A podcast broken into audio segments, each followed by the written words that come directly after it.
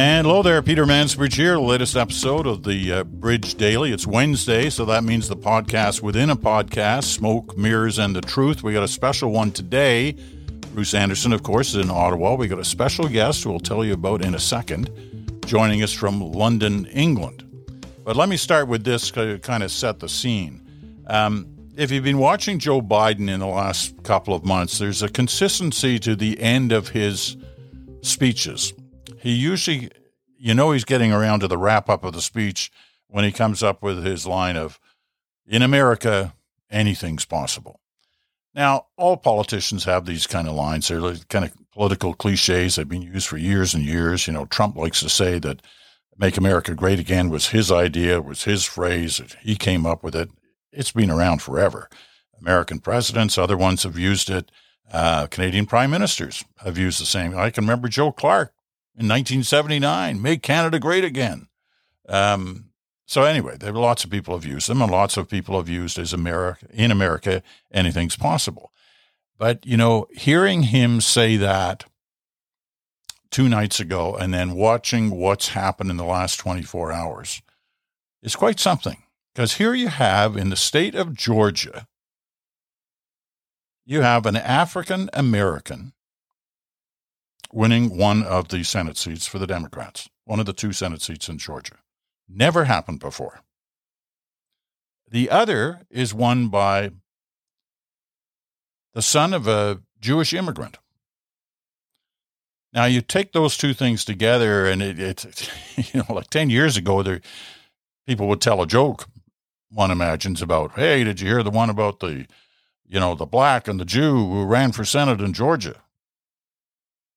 Well, that's what happened last night. And at least one, the African-American, is the winner. And in the second case, they're still counting, but it certainly looks like the son of a Jewish immigrant is going to win the other seat. So really, if you have that happen in Georgia, the deep south, deep red, then maybe, you know, anything is possible. It's quite the time that we're watching unfold in the U S. All this at the same time as we're doing this podcast, there's this crazy Senate hearing going on in Washington where a small group of loyal to Donald Trump Republican senators are basically trying to overthrow the results of the November election. It's not going to happen. It's not going to be successful, but it's happening in terms of an event going on today, and it'll be televised off and on throughout the day. So lots of things happening. And that's why we've asked, along with Bruce out of Ottawa, joining us from London, England, our friend Andrew MacDougall, who is with the Trafalgar Strategy Group in London, but is familiar to a lot of Canadians, or should be, because he was the director of communications for Stephen Harper during the Harper years in power in the Prime Minister's office. So Andrew knows the Canada story well. He knows the England story well. He knows the international story well. So Andrew, welcome to Smoke, Mirrors, and the Truth. Good to have you with us. Oh, thank you so much for having me, Peter and Bruce. It's a pleasure to be here with you. I listen, and uh, it's good to be a participant, to add my two pennies to this conversation. It's great to see you, Andrew. I'm glad you could join us this morning. Now, let me get it started from this perspective, Andrew. And, you know, we have obviously been watching this happen south of the border for the last, whatever, six months, and it's been crazy to watch it, and it's still just as crazy today uh, for us. But I'm wondering what it's like for you. Uh, you know, watching British politics, obviously it has its crazy moments every once in a while, but have you ever seen anything like what we're witnessing um, in the States right now? And give us that perspective from the other side of the ocean. Well, the short answer, Peter, is no, you know, and, and, and the fascination in Britain with U S politics mirrors, I think, pretty closely the fascination that Canadians have uh, with U S politics, but for different reasons. You know, the U K likes to see itself kind of sitting at the same table as the United States and, and a great friend of the United States, the special relationship, et cetera, et cetera. And if you look at the way the country has charted its own future here, leaving the European Union, its relations with America uh, have to be kind of front and center if, if Britain wants to keep pulling its influence and using its influence in the world. And and it's been trying to hitch yourself to a dragon or a roller coaster or a crazy man, you know, for, for the last few years, whether that was Theresa May trying to do it or Boris Johnson trying to do it. So the fascination is very real. Newspaper headlines, Twitter feeds of British political journalists and politicians are chock full of of what's happening in, in the States and what's happening in Georgia last night. And and the overwhelming sense across both sides is kind of relief, I think, that uh, that not only is there a new president that can that can chart a new direction, albeit maybe not one that's great in the immediate interests of the United Kingdom, but just to have that rational actor back again, and a rational actor that will be able now, it looks like, to move a bit of his legislative agenda, whether you agree or disagree with it, you you at least know that that something is possible in Washington now. And, and I think that's good. Um, and, and I think, you know, if you're Boris Johnson, you're probably going, you know, Joe Biden might not share some of my policy positions, although he does on things like the environment. Um, but but at least now I know I have a grown up in the room uh, and, and that uh, maybe I can have that conversation without having to talk to the madman. Go ahead, Bruce. Well, I think that's uh, I think Andrew's absolutely right. I think the fascination in the U K is, you know, is as high as it has been in Canada. From what I can tell, it's been very high in Canada. And, and I think for different reasons in some respects, as he points out, that makes perfect sense to me. Um, but the overall kind of thought that chaos is going to be replaced by less chaos is definitely a thing that Canadians are going to take some cheer from, even those who don't like the pure democratic agenda that's likely to happen as a consequence of the left, the inside, the, the Democratic Party left pushing on Biden to be like maybe a little bit more radical than his instincts might turn out to be. I'm struck by a couple of things coming out of last night. And again, on the assumption that the predictions about the results turn out to be true, which is that the Democrats will end up having effective control of the Senate because of the tie-breaking vote of Vice President-elect Kamala Harris. And therefore, they'll have control of the Senate, the House, and the White House. So there's been a a fair bit of conversation in the U S in the last little while about whether or not that's a good thing for markets or whether that's going to be um, trouble for Biden, because how will he manage those kind of internal pressures? And maybe it would be better for America if there was this uh, continued uh, friction, division, paralysis, if you like, because there would be a Republican Senate.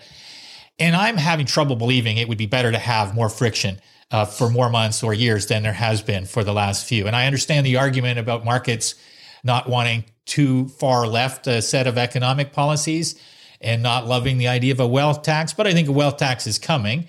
And I think there will be some far further left policies than markets like. But I also think markets haven't really completely enjoyed the ride, even though Uh, obviously, stocks have done pretty well under Trump. There's been this level of uncertainty that's been perpetual and stressful. On the question of the partisan politics, and I, I know this is one of the things that we wanted to kind of get into, is this: what is the impact of populism on the U K, on the U S? Uh, how is it manifesting itself in Canada? The thing I'm wondering about this morning is, has America gone from being a two-party democracy to being a three-party uh, situation? Is it going to be the case that the Republicans are going to find a way to get the gum off their shoe that is the Trump family and move forward in some fashion? Or is he going to continue to be able to exert that kind of influence on half of the seventy-four million who voted for him, such that Uh, other leaders in that party end up saying, well, we just need those Trump voters. Uh, we don't know about the others, and that's who we want to go after. So the Rubios, the Cruzes, and so on. I don't know how that's going to turn out, uh, in part because of the role of the media. And I'd love to hear Andrew talk about the role of the media in this whole question too, because I think we're seeing now a situation where Fox, you know, it looked like it was the Fox Republican Party before it became the Trump Republican Party. And now Fox might be replaced by other organizations that are even more Fox than Fox was. So I'm fascinated by a lot of this. Love to hear what Andrew and what you think about uh, these developments, Peter, too. Well, you you've packed a lot in there. Um, there you go. And, I, and I'll, I'll throw it to Andrew in a second. I, all I would say in terms of, you know, the two-party, three-party thing, I think the The three-party thing had a better chance of being the potential for the future if, in fact, that Senate races in Georgia last night had split. They still might split, but the fact that at the moment it looks like they're both going to go to the Democrats is going to make it that much harder, I think, for the for I understand the power that Trump has and this loyalty that he seems to have from a certain element within that party. But listen, this, this is the picture that's being painted now is a disaster, right? He loses the presidency after only one term. He lost the House of Representatives after the, you know, in the first two years. Now he's lost the Senate. He's got like, what the hell's he got? He's got basically nothing to show for his time in, in power, except he gave a lot of money away to rich people. Um, and that's oversimplifying it. But nevertheless, I think it makes, I think what happened last night makes it a lot harder for that split in the Republican Party to happen. Um, it's going to look ugly for a while, but time tends to heal certain things and change certain perceptions of, of what may happen. Um, Anyway, you left a you, you left a lot there for Andrew to pick up. He he can go in, in any direction he wants to go in uh, uh, from what you what you laid out there, Bruce. Andrew? Yeah, I mean, I, I think Bruce has put his finger on, on the problem, and, and it is the media. And I don't mean the media per se are the problem. I mean, it's the consumption of information that's the problem.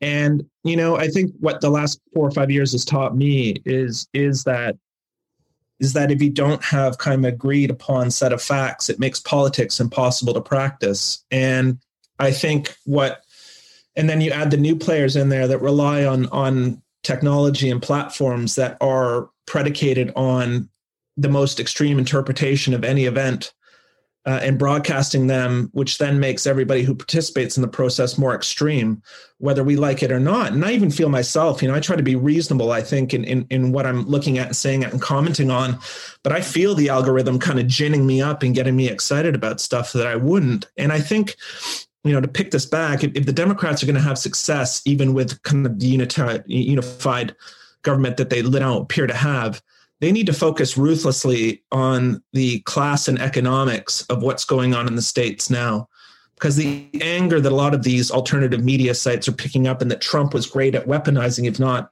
addressing, was that sense that something's missing now from the states and something's missing from the promise of the United States. And that something missing unites the kind of lower socioeconomic support the Democrats enjoy um, and, and the kind of left behind support that the Republicans join. And so the more Joe Biden can craft an economic policy that that that fulfills some of the blown promises from the last thirty years of globalization, the better off he'll have of, of kind of betting in a, a position of growth for the party instead of kind of returning to this pernicious partisan, negative partisanship environment that we've seen where where it doesn't matter what you stand for, only that you hate the other guy more. And and that sentiment is easy to indulge. And and to your point, Peter, it doesn't really get you a result, does it? Uh, but Trump doesn't care, right? He comes out of this with his profile higher than it's ever been. Uh, he operates without shame, so he doesn't care what the three of us say about him. He only cares that he has a chance to make money uh, and further his own career. Um, and, and the Republicans are late to figuring out that indulging his madness, the bill only gets larger the longer you leave that confrontation behind. And they thought, well, we'll have to do business with him because he's the president. We'll put some adults around him. It will be fine. Uh, and he's just nuked everything. And it doesn't matter how much fealty or loyalty Hawley or Cruz show to him now. He will chew them up and spit them out the second they are no longer convenient to him. And they are just suckers being played as suckers. And and it would be funny if it weren't so tragic to the people these people purport to represent.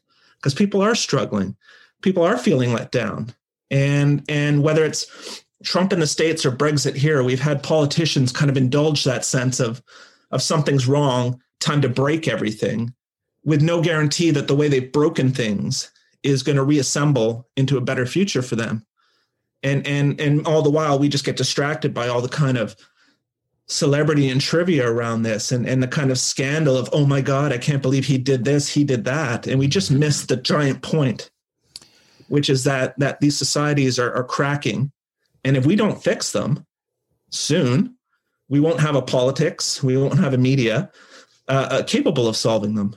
And I don't want to kind of tip past that point, because there's a giant country called China that's waiting there to eat our lunch. And uh, and we need to get organized and stop kind of going for each other and, and realizing that we all have a, a shift to put in here to turn this around.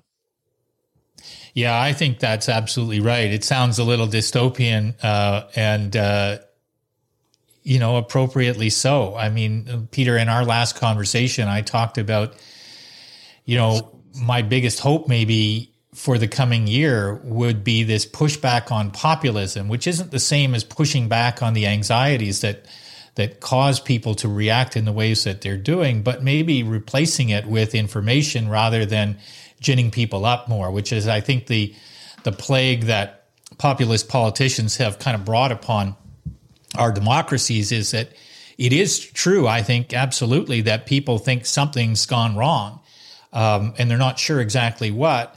And so a politician comes along and says, somebody else has done you wrong, and I'm here to champion that idea, is going to make some headway, especially when they can find these platforms that allow them to communicate their anger and misinformation to support their thesis in a way that's unfiltered, with no guardrails, with no real fact-checking. I mean, I think this is one of the things that that Trump unfortunately succeeded at, is that for all of the effort that all of the media organizations put into fact-checking and saying he's lying, he's lying, he's lying, he's lying, he just built some other vehicles to get his lies across and to make those people send him money, get on planes and in cars and in buses and go to Washington, D C today to cause trouble, to pretend that uh, there's a different set of facts about how that election went.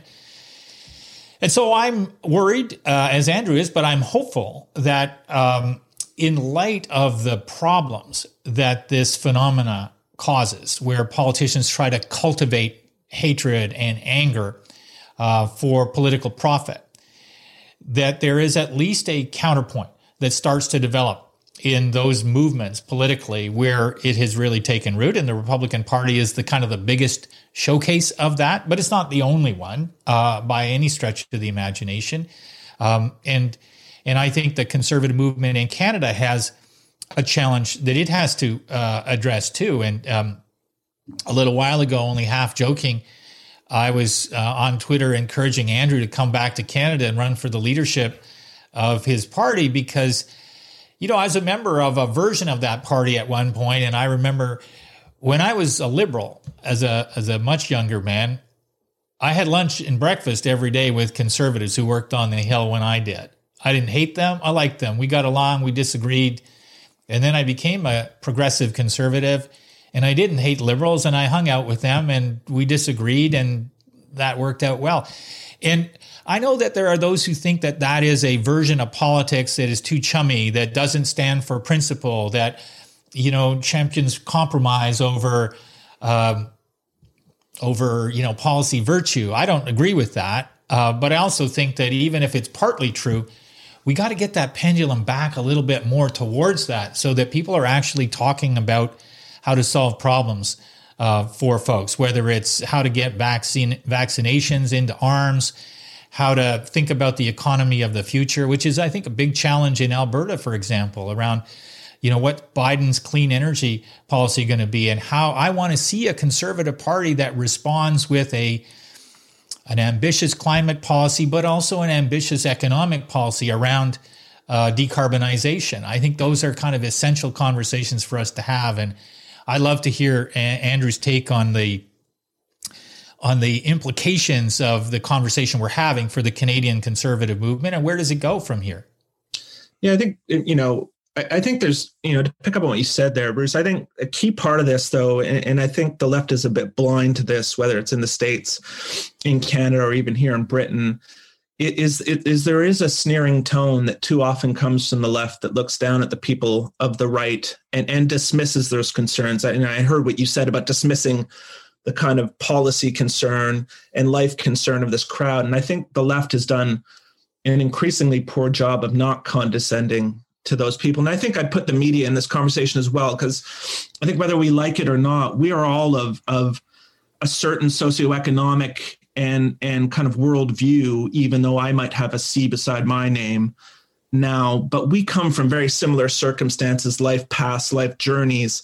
And I think our media and political environment loses sight of communities a bit too often now.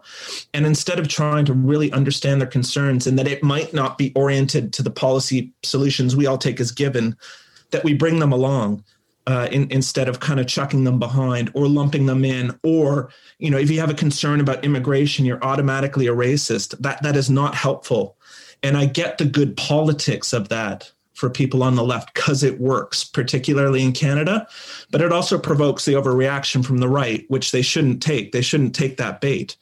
You know, one of Stephen Harper's kind of successes that doesn't get talked about enough is that through the financial crisis in oh seven, oh eight, oh nine, the taps for immigration, say, did not shut up. They, they, they opened wider than ever. And that was to his credit, because he recognized that the long, medium to long-term challenge in Canada was bodies and getting smart people in to contribute to the economy. And I think all sides need to really kind of uh, temper their language, but the left wins, can win in Canada, exacerbating those tensions just as surely as the right can lose by playing to the same emotion. And Aaron O'Toole's challenge is that he has to find a set of policy prescriptions that don't kind of bang on the culture angle. And I think that's why on China he's onto one, because I think China is a problem. Um, does Mister O'Toole have the right solution to that problem? I don't think any leader or country does, uh, absent the United States and a global coalition. But it's the right problem to be thinking about, because it feeds into the economic anxiety that people in North America have. Those communities that lost uh, their manufacturing um, jobs, uh, first to Mexico, then to China. That happened. Uh, can that be fixed? It could be the green economy. It might not be, but that's a fight worth having. They are a bad actor on the international stage. Look at Hong Kong today, the arrest of Democratic legislature, uh, legislators. These are issues that Canada needs to find its voice on. And I get that, that that the Chinese Communist Party has a couple of Canadians held hostage there. But but we need to be more like Australia. And I think, you know, can politicians on both sides in Canada find a common voice around that? I would hope so. Um, but what it will take, Bruce, in, in my opinion, is for each side to call out its own. And I've written about that before. And I, as as still, I'm not a Conservative Party member anymore and haven't lived in Canada for seven years. Um, but but I get that that's the label I still have. And that's why I try to take care in criticizing my own side when I feel it's appropriate, because they need to hear it from people like me.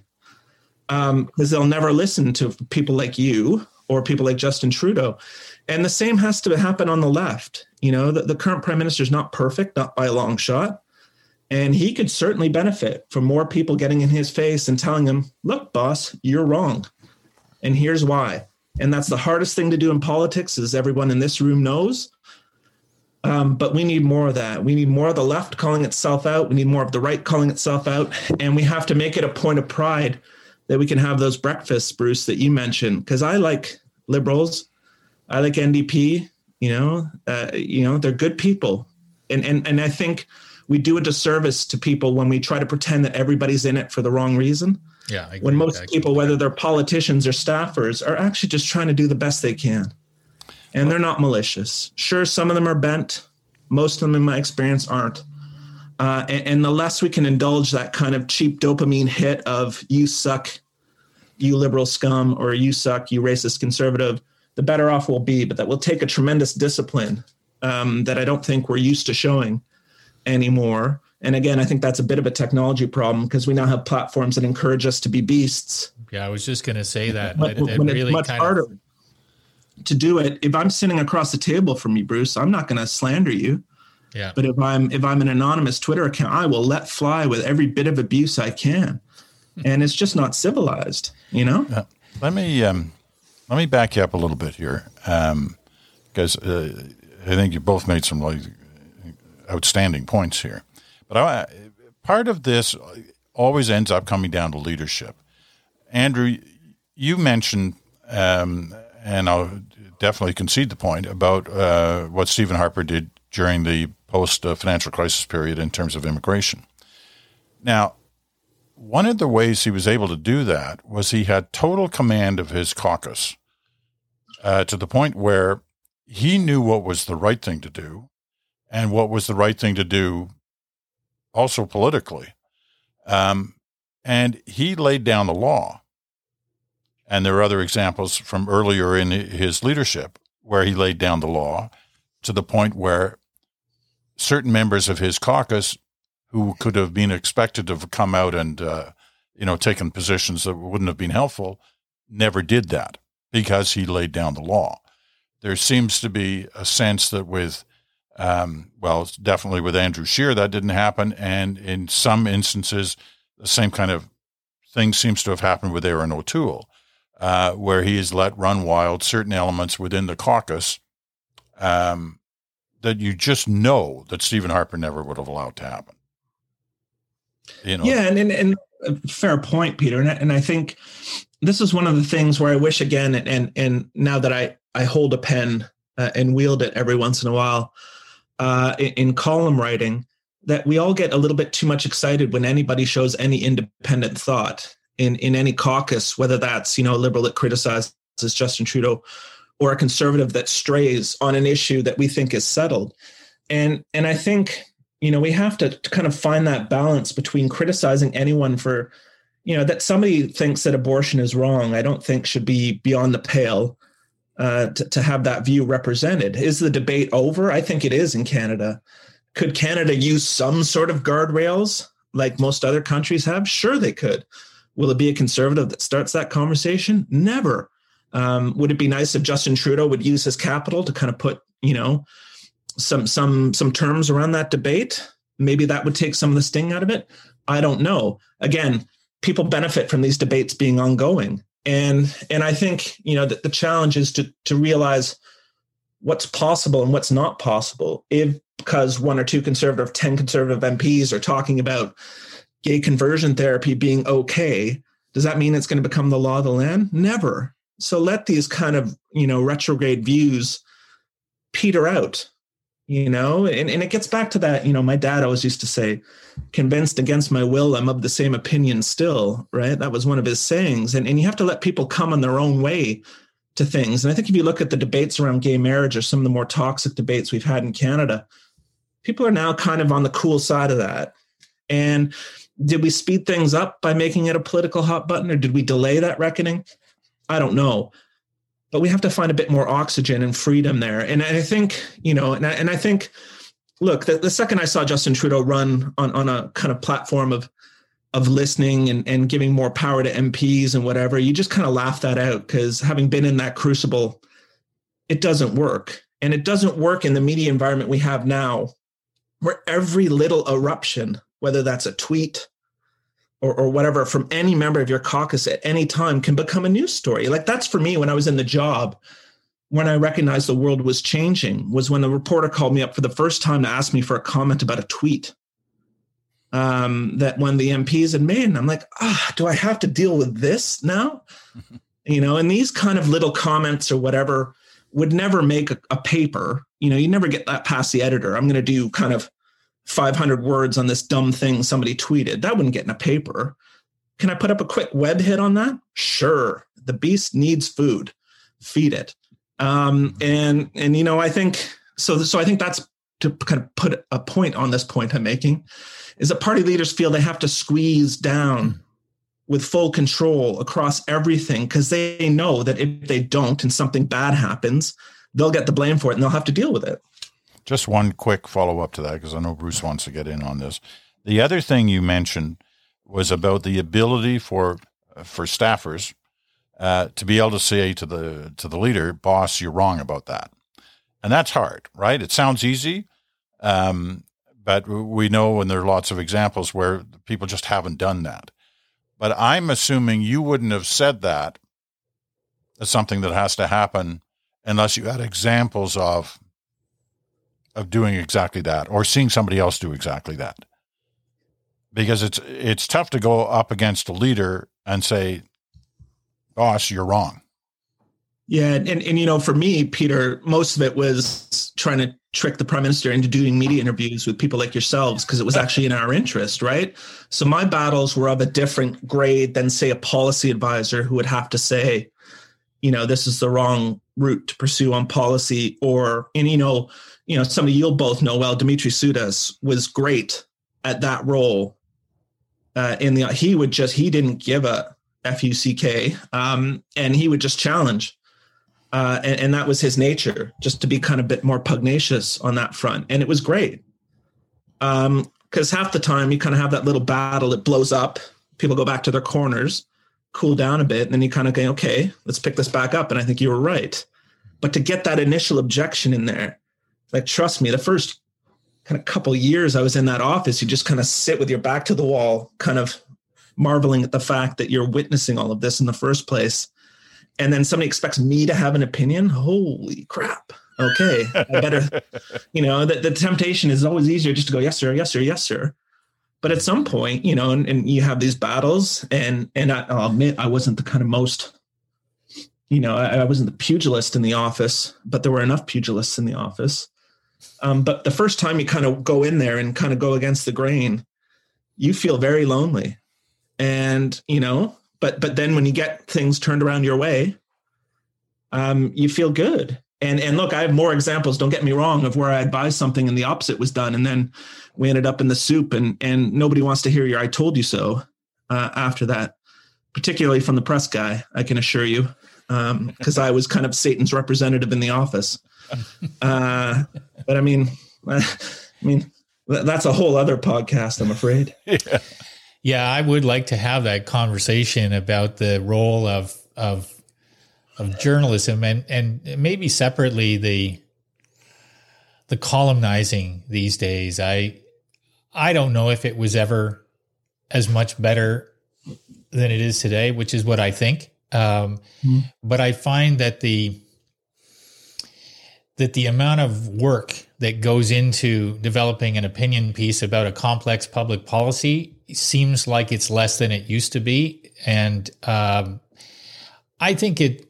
I think it kind of cheapens the craft, and I think it has less effect on the political conversation, and it has less effect on the decision makers. But as Andrew says, maybe that's a conversation for another day. I do want to come back to uh, to one thing that that Andrew mentioned, and I want to, you know, start by just saying, look, I I think the admonition that the left stop dropping bombs at every available opportunity on social media, and it probably including progressive people like myself. Uh, I think that's a very fair and an appropriate admonition.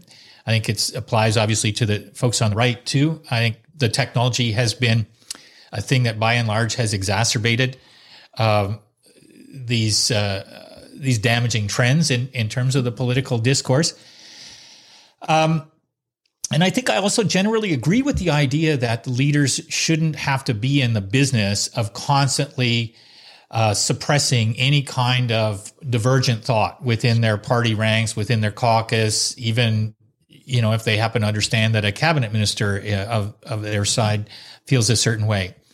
At the same time, I do think that on certain critical issues, we do need to encourage leaders to draw some hard lines sometimes. And I'm going to draw, I, I'm going to basically, if I'm thinking on a personal level of why I have trouble being, thinking uh, of voting or supporting the Conservative Party today, it's really only ever been about two issues in the last, I'm going to say, decade. One is Uh, racial tolerance and uh, and diversity and who we are as a country, and the questions about values tests, for example, which, you know, goes back to uh, to uh, Stephen Harper's last campaign. And the other is climate change. And for both of those issues, I can't qualify in my mind a party that is ambivalent uh, at best on uh, on those rights. And I look at the election in the States yesterday, and my one big kind of takeaway is black votes matter. Um, that happened yesterday. It happened that Georgia um, basically decided the, or had a very large uh, impact on the outcome of the presidential election, and Georgia and black voters in particular decided the outcome of the Senate, it looks like at this point. And I love that, that that's a rebuke to the evident escalation of racial tension that we've seen in the United States. But against that, the fact that it was essentially fifty-fifty and that we've had cheerleading for racism as a part of um, a presidential campaign, presidential term in office for four years, uh, has been really quite dispiriting. And so I'm very hopeful that that if we can um, dismantle our kind of nuclear, our, our you know, our, our instinct to go for the nuclear and the jugular all the time, left and right, um, that we can get to a better discourse. But I do think, for me anyway, and I'd love to know what you think about this, those two issues are really kind of qualifying issues where leadership has to say, we can't be ambivalent on these anymore. The planet's in crisis and we need to deal with it. And we are a country that embraces diversity, and we're not going to pussyfoot with movements that have a different point of view about the value of white people versus other people. What do you yeah, think I mean, Bruce, I, I think I'm, I'm, I couldn't quarrel at all on the climate change, and I kind of stuck my neck. I endorsed Michael Chong for leader, so because I think he was one of the few that kind of had that grown-up conversation about, you know, what we're doing is not working. We need a different approach, and and this is one if you're a conservative and you and you profess to believe in markets, you should want to embrace the market as an agent of change while realizing that there are gaps in, in, in that approach. Particularly, some people in, in urban conurbations have more options for transport, say, than than somebody who lives in a more rural zone. And we have to have public policy that can kind of get to that. I get that. On the racial thing, I think, again, you know, if you look at the kind of early years of Harper until the majority, the, the kind of one of the keys to success of that was recognizing that not all new Canadian communities had uniform views. Um, no matter their race or religion, there is a diversity of, of political opinion and thought there as well, and trying to reach out to those communities and doing a good job. And these are the days where Jason Kenney would run around and do forty events a weekend in Toronto, doing the legwork of saying, like, hard work, family, religion, these are things that are important to you, they're important to us. Uh, come join our movement. And I think, look, I think Andrew Scheer drew a line with Maxime Bernier. Um, Uh, and and said, we want no part of that, um, you know, even to the point of, of actively working to discredit him uh, in the last election, which is yeoman's work for me. That's just something that has to be done because Maxime was willing to indulge the very base kind of instincts there. And, and no party ever wants to be in the position where I think every party gets that some people with with kind of horrendous views support them. Um, and and it's kind of, you know, you don't ever want to pander to them. I mean, you might want to bank their vote, but you never want to make that explicit appeal to them. And I think this is where the views in urban Canada have moved at a much different pace than rural Canada. And generations tend to move faster on issues. And, and this is, I think, thing where time will be a solve. And, and if you're a conservative looking at the electoral map in Canada, you have to find your way back into those conversations again. Because uh, if you don't, and, and sadly, I think in this last election, the Conservatives thought climate was that, albeit from, from kind of a pocketbook issue of saying this is going to be too expensive for you. Um, and, and that didn't quite kind of hit the moment. And, and I don't think, you know, the Conservative offer was nearly aggressive enough on climate. So I think these things are interrelated, but I, I don't think there's kind of a teeming horde of racists just kind of waiting to kind of come out And, and take over the Conservative Party of Canada. I think there are elements in it, as there have always been. Um, and go back as far as you like, you can probably find them, whether it was like hating, you know, Catholics hating Protestants, you know, yeah. If you look at like Irish hating Italians, like it, it's always been a feature of immigrant societies, and, and good public policy has to find a way to, to kind of smooth that out. But, um, but you know, I, I don't think, I don't think it's as big a problem as people are making out, which is not the same thing as saying, it doesn't need minding. It definitely does. And this is where leadership, to your point, m- matters.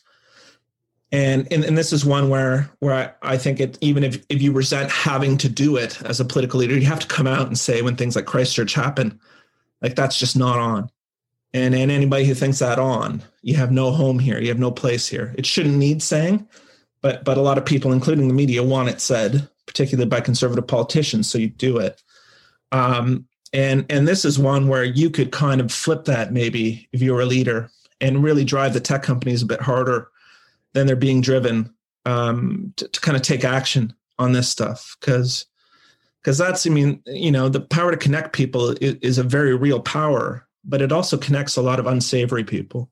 And we have, we've done a terrible job of figuring out how to drain that swamp um, and take the temperature down. Because there's a whole universe that you, I, and Peter don't see, don't know about.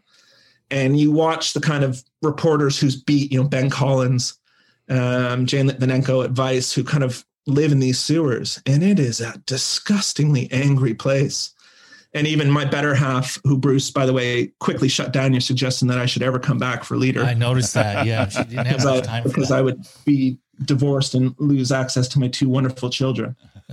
um, you know, is now working on a story on QAnon and and the kind of conspiracy thing and how that kind of pulls families apart. And it is heartbreaking to see this this environment that we're in now, where people just go down these rabbit holes. And, and that kind of back up to our broader conversation about politics and how you fix it.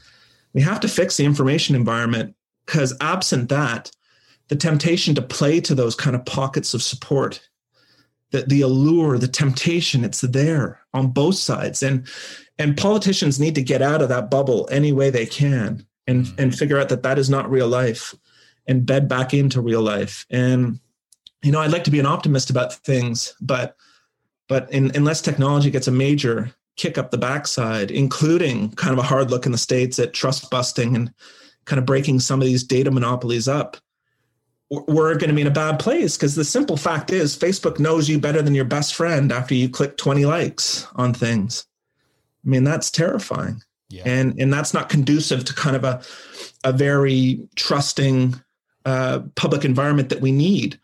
You know, weakness is now agreeing with the other side and, and, and kind of, you know, conceding that they have a point to make. And, and until we fix the information economy, I'm not sure how we fix political economy. And then I'm not sure how we have, you know, a healthy back and forth. And That's and I just point. hope that, that minds on all sides are turned to that question. This has uh, been a fascinating conversation, which unfortunately I'm going to have to draw to a close here. But, um, You, oh, you know, this was not the way I thought conversation was going to go when we started, um, going over the uh, what happened last night in Georgia. But uh, it uh, it's opened so many doors into so many discussions uh, that I think it's been fascinating. We're obviously going to have to do it again. Uh, let let me close on to kind of tie the knot on where we started, because in many ways this may you know the, uh, Trump will be gone. One assumes in two weeks, two weeks today actually. Uh, is the inauguration of Joe Biden. So we come to the end of at least the latest chapter of the Trump book, which has been going on for, you know, forty years. Um, but this is a, the question will be, is this the final chapter? But here's my, here's my question to you. John McCain, who is a, you know, a, a complicated and controversial politician in his own right, um, had a saying, Uh, that he used to use, which was uh, character is destiny. Mm. So the the question to close out on here for me on this, I like both your your answers on that, on this, is, you know, did the Trump character meet its appropriate destiny in these these last couple of months? Um, I don't know, Andrew, why don't you go first? Yeah, I think the, the easy answer to that, Peter, is yes, but I don't think it was yes for the right reasons. I think he, to pick up Bruce's earlier point, only narrowly lost, whether that's the presidential election, uh, you know, as convincing as Biden's overall win was, you know, shift a few votes into key places and it was a lot closer. And so I think that that the problems that he capitalized on to become president and then did nothing to solve loom larger now than ever. And and I think he he going out as a loser um, is a fitting end, but I think it's one he'll look as a success because the world talked about him for for four or five solid years, and that's all he's ever wanted out of this. Um, and, and so I think that's the kind of metric you have to judge him on. And, and the ruin to the world's greatest democracy, huh, collateral damage in the pursuit of ego, and and that's his M O and has always been his M O. And and and I think we see that now, hopefully, clearer than ever before. Um, not that the Republicans, I think, want to hear that yet. Bruce? Well, I agree with a lot of that, but my opening would be no, he didn't get the full crushing that he deserved. I thought that the, so I guess I, I'm agreeing, except, you know, I would probably rather see him go to jail than, you know, go to Mar-a-Lago with uh, hundreds of millions of dollars that he raised by pretending that he was going to be able to turn around the election result. I saw one Republican um, talking on the news this morning saying during the runoffs, he was getting three emails a day fundraising by Trump. And that money wasn't going to go to support those candidates. It was going to go to Trump's uh, political action committee to pay for his plane, to take him to wherever he wanted to go, to do whatever he wanted to do. Turnberry. I think his he's going to Turnberry, isn't he? Andrew, isn't that the, isn't that the hot rumor? Says he's not, and I'm happy choice. to hear that. And maybe one day we'll be able to go back there, Peter, and when they take his name off that damn place. But look, I no, so I don't think he got what he deserved, and I'm left feeling that the character of America is more cloudy and difficult uh, to look at than it was before he arrived. Um, we had this kind of tentative, I was somewhat gingerly in how I approached it, conversation with David Axelrod a little while ago, but what does American exceptionalism really mean today? And I'm kind of looking at it and going, it's a, it's a, it means something different to Americans than it does to people outside of the United States in the wake of Trump. It looks like a democracy that has lost its ability to function for a lot of the reasons that Andrew has pointed out. It's arguably the biggest screen version of a problem that we're seeing in a lot of parts of the world.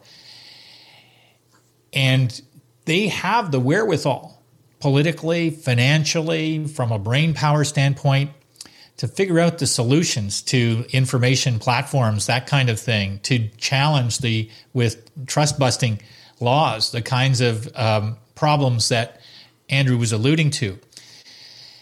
But I don't know that I've ever had less confidence in the character of America to drive through uh, the current situation, arrive at a set of problems. I, you know, I'm hopeful that the thing that I heard this morning, which is that this, whatever they're calling it, this problem-solving caucus, this group, this small group of legislators who are who are seen as really idiosyncratic because their idea is they're going to work together to solve problems that affect people. It's strange that that should be the case, but that is who people are counting on, this small group of people in this sea of elected legislators who will say, I'll work across the aisle with these other folks to try to figure things out.